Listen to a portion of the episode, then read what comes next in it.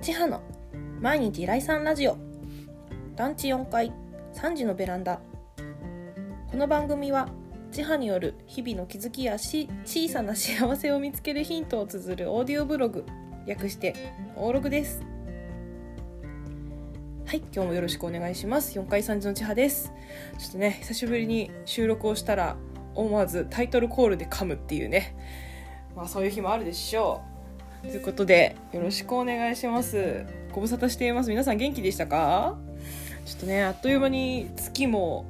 後半になってしまって私の先生見えなくなっちゃいました。みんなどんどん走ってっちゃってもう。どうしましょうね。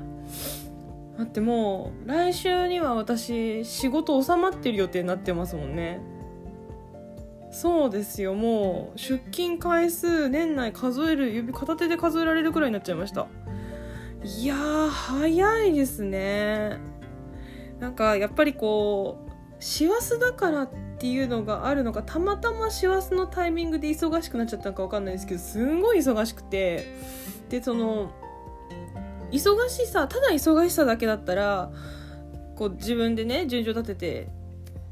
スケジュールこなしていけばいいんですけどなんかちょっと厄介な案件が何件か重なっててそれのせいで何ていうか心の風邪をひきかけていてあの心の風邪ひきそうな時は私はあの作業瞑想みたいな感じでお料理するか編み物するかみたいなのをたびたびお話ししてきてるんですけどあの編み物してました。靴下今半分くらい編みました。そうしかも細い糸で細い針と細い糸でなんかちまちま編んであっという間に3日間くらいで半分編みました。いやそれくらいねちょっとなんかあのあんまりこう喋ったりとかする余裕がなかったっていうのもあるんですよね。いやいやいやいやいや。ただそんな中でもなんかやっぱりその体はちゃんと動いてるんだなって思うことがあってあの、ちょうど今週の頭ぐらいに外の現場仕事があってそこに出てきたんですけどそれが午前中の話だったんですね。でお昼挟んで午後はあの内勤の仕事だったんですけどもうその日体を午前中動かしてきてしかもご飯食べたもんだからもう眠くて眠くて仕方なくて。でちょっと私医学的に詳しい人じゃないんで分かんないんで聞いた話なんであれなんですけどあのご飯食べる時にその血糖値をこう急上昇させるようなその炭水化物とかそういうものからと糖質？の高いものから食べるとなんかそのなんだ午後眠くなりやすいみたいな記事を読んだことがあって。なんかその日あまりにもあの午前中ねあのいっぱい働いてお腹空いちゃったもんだから思わずあのパン買って食べたんですよ。しかもなんか塩バターパンですよ塩バターパン。罪のやつ。あれを食べてからいつものあのスープとあのちっちゃいおにぎり食べてなんか知んないけどプラスアルファパン食べちゃったんですよね。しかも一番最初に。もうそしたらもう目開けてらんなくて大変でした。いやでもねやっぱりその自分の意思とは関係なくやっぱり体が作用するなんかスイッチってあるんだなっていう風に感じたそんな週の頭だったんですけどその1週前の週末に私の職場で忘年会があったんですね。であのタイトルでお気づきの方もいらっしゃると思うんですが忘年会酒は飲んでも飲まれるなということであのー、私ではないんですけどちょっと救急搬送案件が発生してましてなんか久しぶりにあのカラオケ屋さんのね社員だった頃にはよくあった話だったんですけど久しぶりに急性アル中の現場に遭遇したなっていうのがあったんですよ。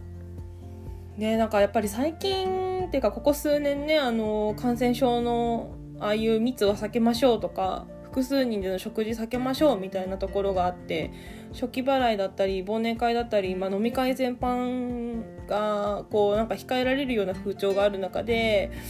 まあ、今ねなんかだんだん落ち着いてきて、まあ、新しいねちょっと感染力の強いうんちゃらみたいなのもありますけど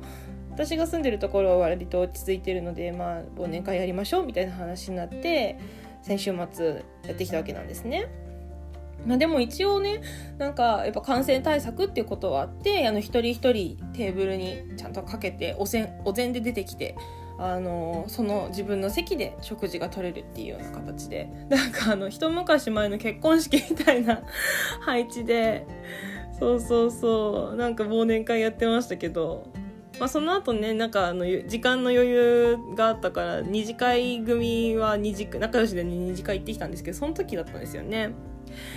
やっぱり日頃の疲れだったりとかこうなかなか飲む席がなかったっていうので飲むペースも分かんなくなっちゃいますよね。だからそういうのもあったと思うんですけどあのあ救急車もう呼ばなきゃいけないじゃんってみんななんか思いながらそうそうそうやっぱりこうただアルコールを飲むってうーんなんかどこか感覚がちょっとこうまひるところがあるじゃないですか、まあ、そうなってくると私がさっき言ったようなあのこの食べ物を食べるとこの条件が合うと体がこういう風に動く、まあ、眠くなるとかちょっとお休みモードに入ってくるとかもっとなあの食欲が増してしまうとかそういうところに気づくシグナルをこう見落としてしまうようなこともあるよなっていうのを思ってて。うん。だから是非ねあのこの後また忘年会が待ってる皆さんもいると思いますけどね。あとクリスマスでねもしかしたら誰かと食事する時にアルコールを取るってなった時にねこなんだろう楽しくなってたくさんこうアルコールが体に入ってしまうっていうこともあると思うんですけどそこは是非ねあの体調だったりとか何て言うかその自分のね今のこう調子に関係なくぜひソフトドリンクというかお冷やとかチェイサーとか、まあ、お冷やとチェイサーは一緒ですけどあのアルコールが入ってないものを間に挟みながらぜひ飲んでほしいななんていうふうに思ってそれが伝えたくて今日はお話をしてみました。いやーなんかやっぱり楽しいから余計にねなんか飲んじゃいますよね、まあ、一気コールをしてはいけないっていうのは当たり前の話なんですよ。あれは本当にただの嫌がらせだと私は思ってて全然なんかお酒の席を楽しめるようななんていうかトピックではないなって思うのでなんかそういうのをこう進めたがる人はぜひちょっと一旦ねこらえてもらうっていうこともねぜひやってもらいたいなと思います。でねあとはあれですね。ちょっとお手洗い立ってくるって平気な顔してもし一緒に行った人が、あのー、こう席を立ってたとしても5分以上戻ってこないってことはちょっと危ないなっていうところあると思うので是非早めに気づいてあげてなんか声かけてあげるといいんじゃないかなと思います。ちょっとね今回の場合は私たちも何て言うかなかなか帰ってこないなと思いながらすぐ声かけることができなかったのでというのもなんかずっとこう平の状態のように見えてたんですよ。お手洗い行くまで。で普通にこうつって行ってすぐ帰ってくるもんだと思ってたから自分たちが思ってたよりも時間が経ってるってことに気づくのが遅くなってしまってで対応するのも結構ギリギリを攻めてしまったところがあったので、まあ、あのその方は無事だし普通に元気で通ってきてるんですけどでも次の日にはねケロッとしてあの出てきてたくらいだったので。うん。ただやっぱりこうみんなで一緒にいるからこそ何かあった時助けられるっていうのがあると思うので是非ねそういうところも気にしながら楽しい席を楽しんでもらいたいなと思います。うん。だって後味悪いじゃないですかそういう風になっちゃったらお互い。せっかく楽しい時間過ごそうと思ってるのに。ねえだからやっぱりこうなんだろうな。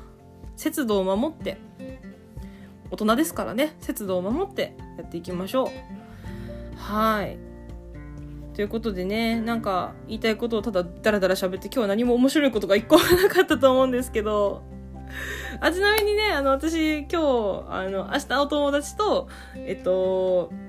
クリスマスのん女子会？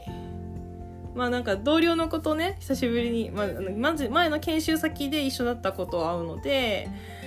あの一人でちょっと予行練習ってことであの私がね前々回ぐらいに話したあのお腹を壊して寝込んだ時の話の同じような状況を作り出してリベンジとか言って勝手にやってたんですけど今日はね。まああとね2日後。私がこの間で症状が出たのは2日後の1.5日か。1.5日後だったので。まあ1.5日後にまた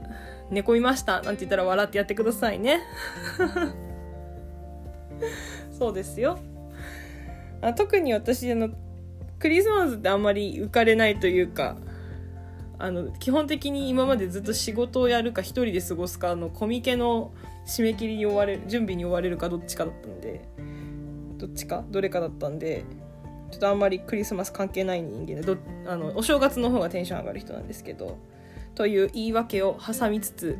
今日はそろそろおじお別れのお時間です。はい。千葉の毎日来産ラジオ。団地4階3時のベランダ。尊く素晴らしい日々へ。東北の田舎町から感謝を込めてお届けしています。ではまた聞いてくださいね